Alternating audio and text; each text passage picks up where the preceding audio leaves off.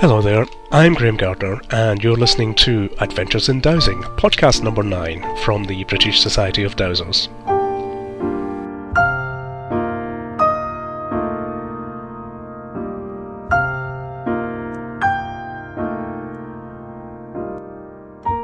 In this episode, uh, I want to focus on a very special form of sacred space, the labyrinth. I'm at the Edinburgh Labyrinth in George Square Gardens in Edinburgh University for a special summer solstice walk of their permanent outdoor labyrinth. Now, we've looked at the labyrinth before uh, as an abstract metaphor of the skills learning process in podcast number 4 with Tom Graves, but there's such a lot uh, more to labyrinths than just that, and I've wanted to return to the subject and cover it in more depth ever since. The labyrinth symbol is many thousands of years old and found in many different cultures around the world. We don't know where the first one was drawn, but the pattern's been found on pieces of pottery in Mesopotamia, dated at over 4,000 years old. And perhaps this is why it's such an archetypal symbol and seems to have such a deep resonance with uh, human consciousness. Uh, in Europe, labyrinths have been used as prayer walks since medieval times, and many labyrinths were constructed in Britain then. And uh, they're said to be um, as penance for not being able to make pilgrimage to the Holy Land. Uh, you were expected to walk the labyrinth daily, usually on your knees, and uh, give thanks that you weren't uh, having to go off and fight the Saracens, I guess. Uh, there's only eight surviving medieval turf labyrinths in Britain, uh, but many new ones are being constructed these days, and in fact more labyrinths have been built in the last 20 years than ever before. Uh, Native Americans use labyrinths for ceremony and rites of passage. Um, the southwestern plains Indians uh, produce a man in the maze uh, wickerwork design, which is very popular with tourists. Uh, although for uh, actual ceremonial use, they only make temporary ones and never leave permanent ones constructed. And in the Scandinavian countries, uh, stone labyrinths were constructed on beaches and walked before uh, boats went out to sea fishing. The crews would walk into the labyrinth and then run out from the centre, leaving any trolls and other nasty attached spirits and bad luck trapped in the centre. Uh, this kind of spirit catching aspect of the labyrinth shows up in Eastern cultures too, and you'll frequently find labyrinth designs on temples in China, Korea, Japan, uh, Sumatra, Java, and the rest of the Far East. Uh, this may also be partly why they were installed in the naves of many European Gothic cathedrals, uh, by walking the labyrinth, you leave any emotional baggage behind and uh, emerge purified before you uh, process deeper into the, the body of the cathedral. So you're more uh, focused on your spiritual purpose in being there. And in India, there's a, a labyrinth type called the Chakravyuha, which has a special spiral centre, and uh, that's described in the Mahabharata as being a battle formation although to be honest it's hard to see how that would be workable and uh, many labyrinths are found around the Baltic Sea, and often these are of a special, uh, what's called a Baltic wheel design, which has a shorter exit from the goal to make them easier to run. There are many traditions of uh, labyrinth games and dancing, and uh, of boys racing each other through the labyrinth, uh, usually to catch some poor girl who's been stuck in the centre. Uh, but of course, the um, traditional form of the labyrinth is the seven circuit classical, sometimes called the Cretan, uh, that's that's the oldest form. That's uh, the oldest drawn form, and it's called Cretan after the legend of Theseus, Ariadne, and the Minotaur. And it's very easy to draw using what's called a seed pattern that's based on a central cross device. Uh, if you don't know how to do this, you can easily find out on the internet, as there's several dozens of sites about labyrinths that will tell you how to do that. But why are they so interesting? Um, well, uh, unlike a maze where you have to make decisions about which way to turn, with a labyrinth there's only one path to follow, so it's impossible to get lost.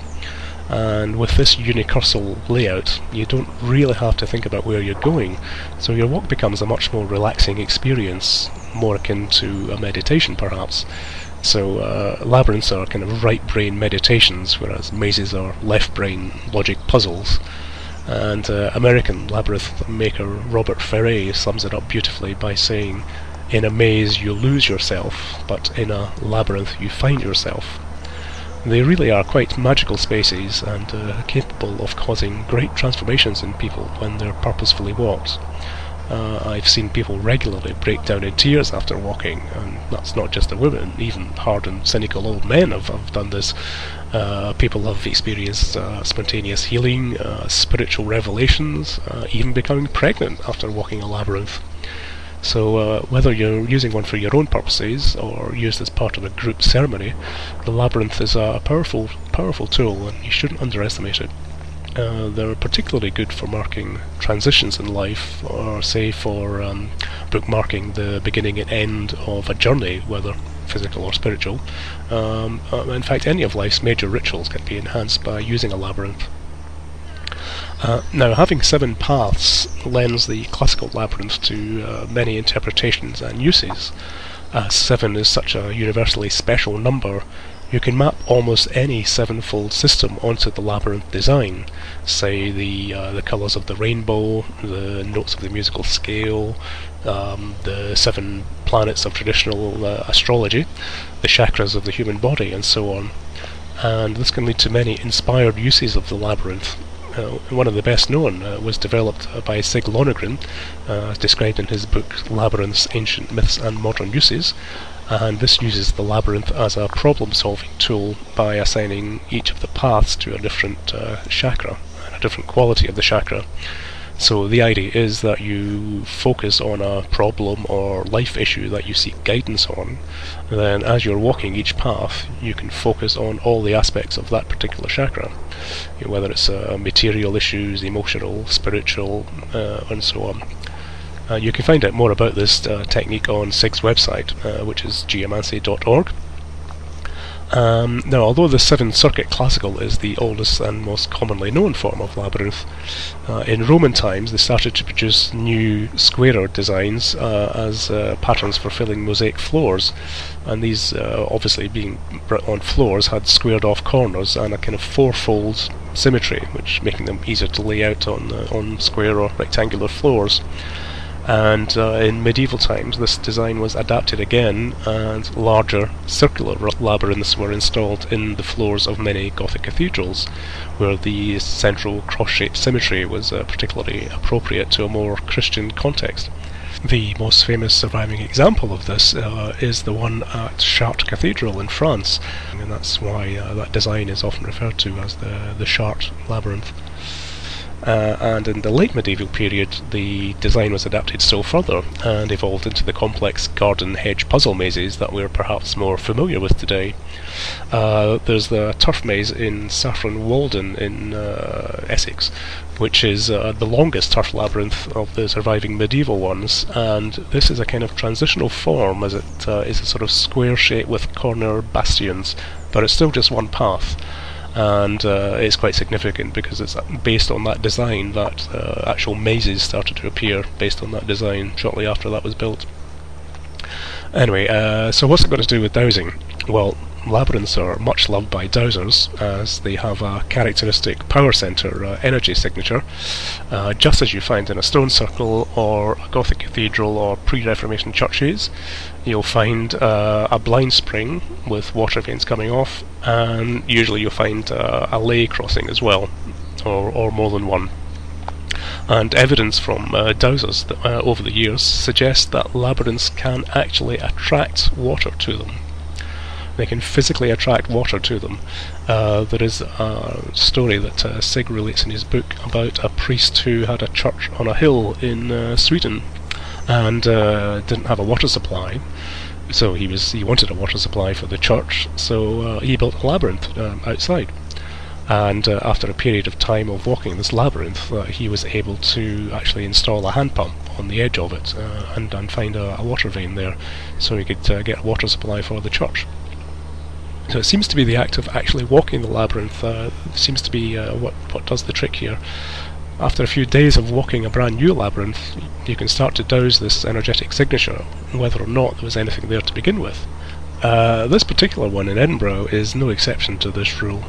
I was commissioned to be the site geomancer when the University of Edinburgh chaplaincy wanted to build this particular Chartres replica labyrinth And the, the first site I dowsed in the gardens had a very good power centre uh, with blind spring and ley, but the site just wasn't level enough for the architect.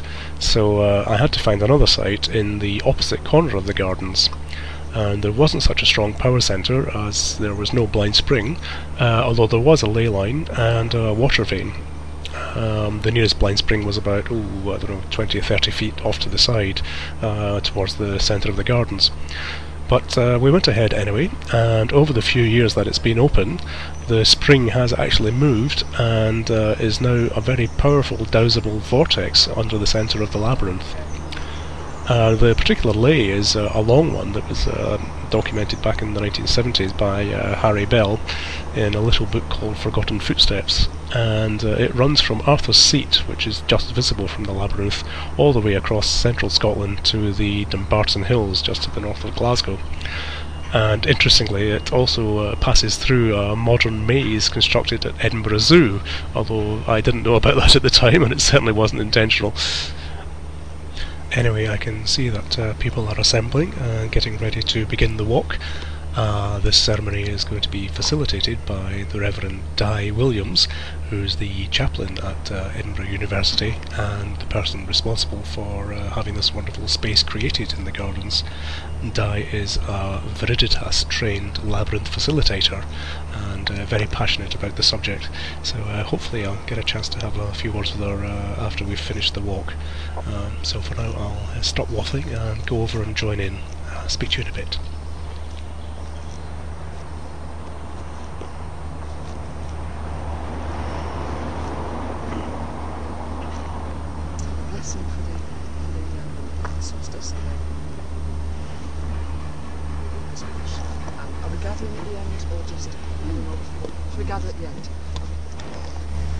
As the sun spirals its longest dance, cleanses.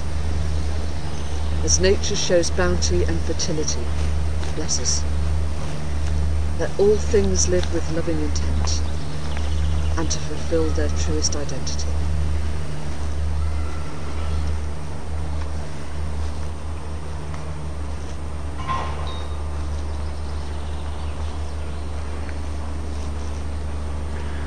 Okay, well as you can hear we're uh, walking the labyrinth now and uh, trying to keep very quiet because everybody's concentrating and just following the path ahead.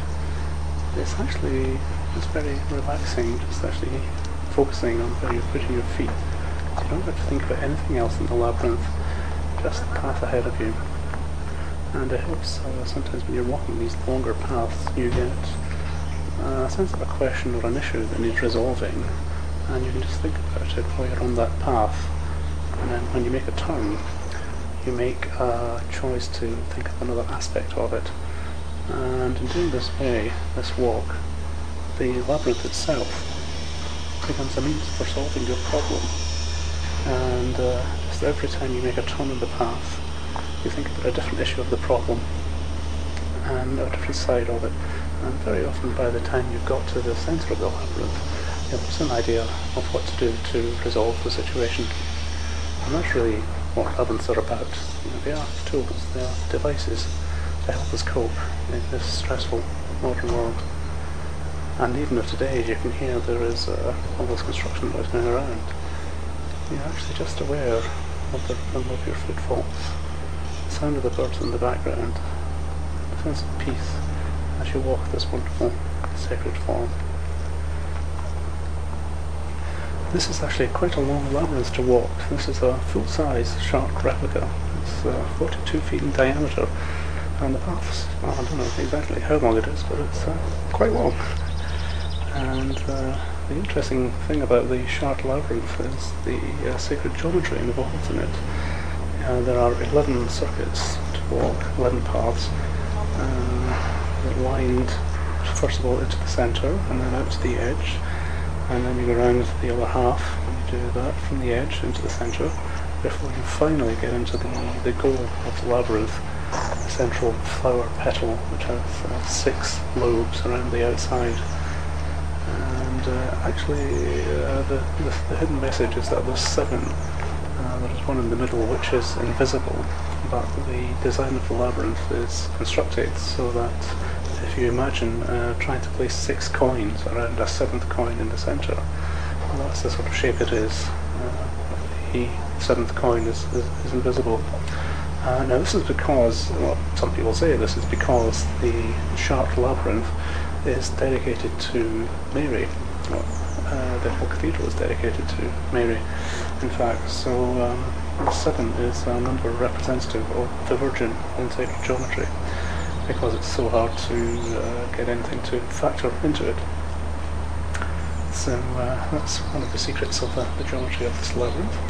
And uh, I think about all these things as I'm walking it usually because you have plenty of time to contemplate all this and any other issue you care to think about. And occasionally you meet somebody on the path.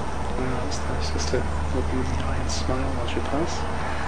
And uh, just enjoy the peaceful contemplation of walking this pattern. There are other ways you can use the Chartres labyrinth as well. Uh, because of the symbolism of the four quarters, it's possible to assign each quarter of the labyrinth to one of the traditional elements, earth, air, fire and water. Uh, so for example, when you're in the earth quarter, you might think of anything relating to the material side of your issue or problem. Uh, when you're in the water quarter, you think about the emotional issues relating to that. Uh, when you're in the air quarter, you think of the intellectual challenges this is going to mean to your life and how you're going to have to redefine your your life around it and the decisions you make.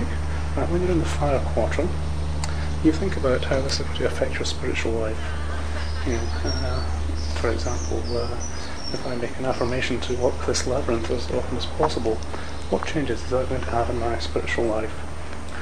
Uh, well, hopefully it'll make me a better person eventually um, on the earth quarter and the material side of things. Uh, it means I have to come through to Edinburgh as often as possible, which has certain financial implications. You know, uh, do I want to move through to Edinburgh so that I'm closer to this labyrinth? And on an emotional level, uh, well, it moves something in me just to walk these. Uh, any particular emotional issues at the moment, but I did, yeah, must be a good place to, to look at them. And intellectually, well, uh, I'm wondering how this podcast is sounding as I'm walking around the labyrinth. This is a good place to be doing the podcast. You know, all these sort of things through your mind. And hopefully by the time you meet up with the middle, uh, you'll have come to some sort of resolution. The uh, Chartres Labyrinth is the oldest medieval one that we have in existence. Uh, that is the only one of its type surviving. Um, many cathedrals had labyrinths, and uh, that pattern was quite common. However, it's the only one extant because the rest of them have been uh, ripped up in years gone by uh, because the priesthood were getting fed up of people wanting to walk the labyrinth and uh, were disrupting their services. Um, Chartres have become very accommodating about this. They have the labyrinth open one day a week and on the summer solstice. Um, the rest of the time though it's covered with chairs. So uh, bear that in mind if, if you go and visit Chartres Cathedral, you have to go on a Friday. Um, however, if you're in Edinburgh, uh, you can come and walk this one as often as you like. And there are several others throughout the country which you, you can find by uh, searching on the internet. So anyway, uh, reach the centre and uh, just pause here give thanks. And uh, switching on to dowsing mode, I can feel this is very, very strong here. Uh, as I said uh, earlier, the labyrinth is seem to attract water, and this one has been pulling a blind spring towards it since it was built, uh, which is now under the centre, and actually does feel quite like I could fall over here if I close my eyes. Feel like I'm being twisted to the side quite strongly. Uh, I also noticed when walking around the uh, the rest of the labyrinth, at certain points you can feel something going on uh, with the energy, like uh, my feet get hot, because usually a sign there's an energy allay involved. Uh, some bits feel like you're going downhill, some bits feel like you're going uphill, even though the whole thing is quite remarkable. So just going to walk out now and uh, try not to bump into Andrew, who's still behind me, and uh, we'll pick this up again on the outside.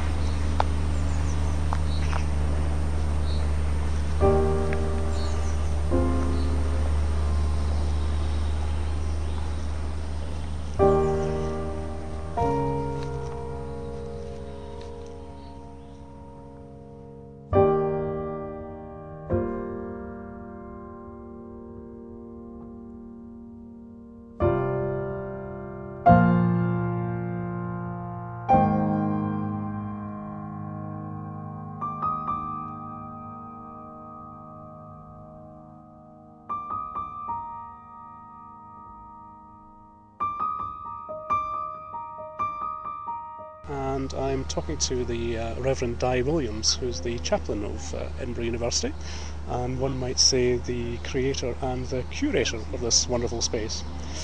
So, Di, uh, why do we need labyrinths? I think we need labyrinths for lots of different reasons. I think many of us need labyrinths to slow us down and to help us connect with creation, with ourselves, and for many people with um, the sacred, the divine, with God. It's certainly been an interesting experience today with all the uh, construction noise around us. There's been generators and saws and scaffolding, and and uh, yet you still are most aware of the birdsong and, and Yeah, the peace as yeah. you're as you're walking the labyrinth. So, um, what made you uh, decide to build this one here? In this place, Yeah.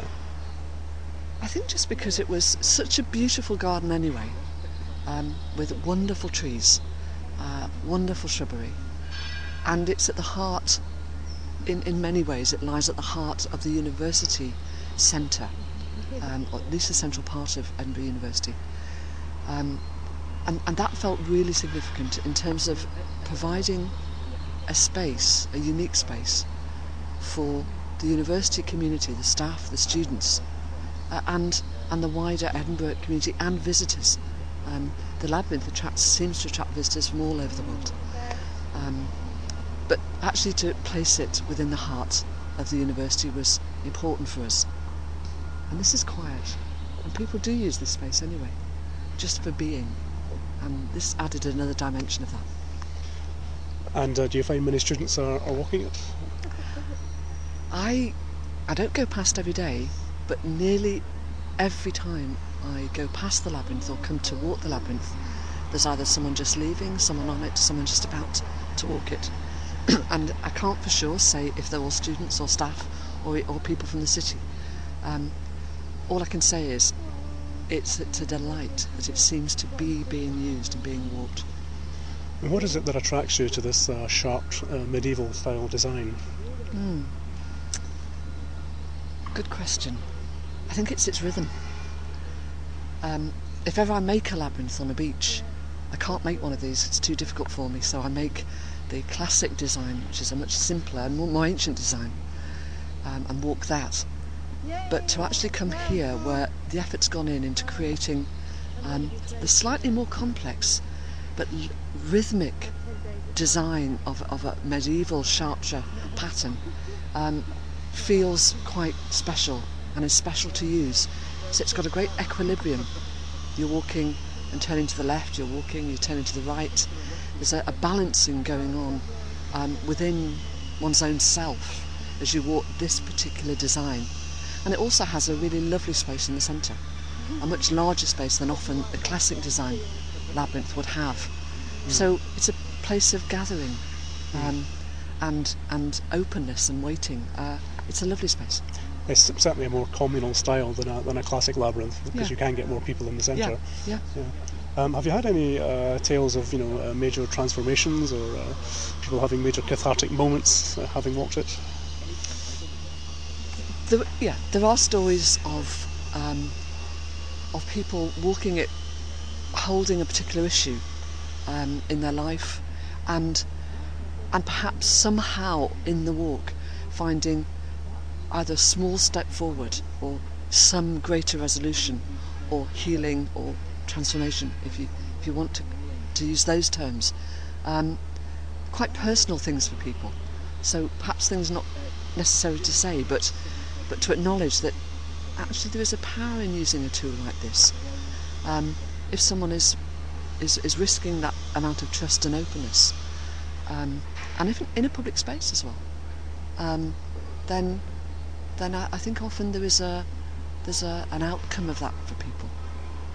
I can remember uh, a workshop I did uh, in France a few years ago where we had a 70 year old um, Dutchman who had been uh, was very against walking a labyrinth and, and anything like that Yeah. because he'd been taught these things at school by the, the Nazis. He was at a National Socialist school.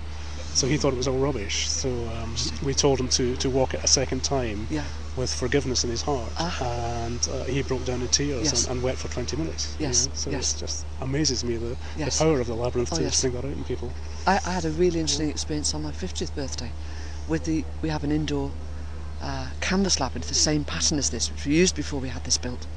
And on my 50th birthday, it arrived at the university, and we laid it. And I walked in, and just walking in, I was absolutely flooded with uh, memories and people and places over the last 50 years, and just a, a huge flooding of emotion. And I got hello, and I got to the centre, and and just wept buckets. And then on the way out, as I stepped from the centre to walk out, I realised I had no memories for this next bit of the journey. This was all open and new. Mm, So you get mm. those moments which seem a little odd and arbitrary and random, but actually are deeply significant to how life is lived. And uh, maybe this is why uh, more and more labyrinths are being built these days. You know, people We are rediscovering spaces. Yeah. uh, this sort of power. Yeah. Great. It's nice to have that seagull fly over there and Yes. give, us a, give us a hello. a nice little counterpoint there. yeah. We'll take our leave of the Edinburgh Labyrinth there, but just as a little postscript to that walk, I realised on the train home afterwards that it was exactly five years to the hour since I had walked the original Chartres Cathedral Labyrinth. That's the magic of the labyrinth for you. If you want to learn more about labyrinths, there are loads of sites on the internet that you can look up. Uh, why don't you try labyrinthos.net, geomancy.org, geomancygroup.org, and labyrinthsociety.org. To find one near you, have a look at the worldwide labyrinth locator at labyrinthlocator.org. And I've also made up a Google Earth placemark file of labyrinths in the British Isles that you might find helpful. I'll put a link to that on the podcast page as well as a link for the Edinburgh Labyrinth.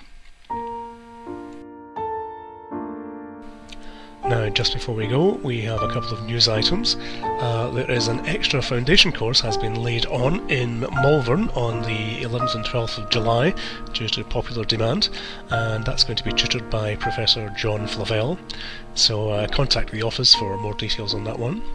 Uh, I still have some spaces left on my own foundation course, which is taking place in Sway, which is uh, Lymington, just outside Southampton, on the 18th and 19th of July and uh, on the 25th and 26th of July uh, there is an Environmental Healing 4 Understanding Earth Energy Power Centres and Features of Special Geomantic Significance taking place at Avebury tutored by Dr. Patrick McManaway. But that's it for today. Adventures in Dowsing comes from the British Society of Dowsers in Malvern, England. For more details about dowsing and the Society's activities, please see our website at britishdowsers.org. You can also leave messages on our forum at britishdowsers.org slash forum, or you can email us directly on podcast at britishdowsers.org. Do let us know what you think of the show and what you'd like to hear in future podcasts. Music's by Hilary Brooks and Ian Pegler. Thanks for listening. Be sure to join us next time for more Adventures in Dowsing.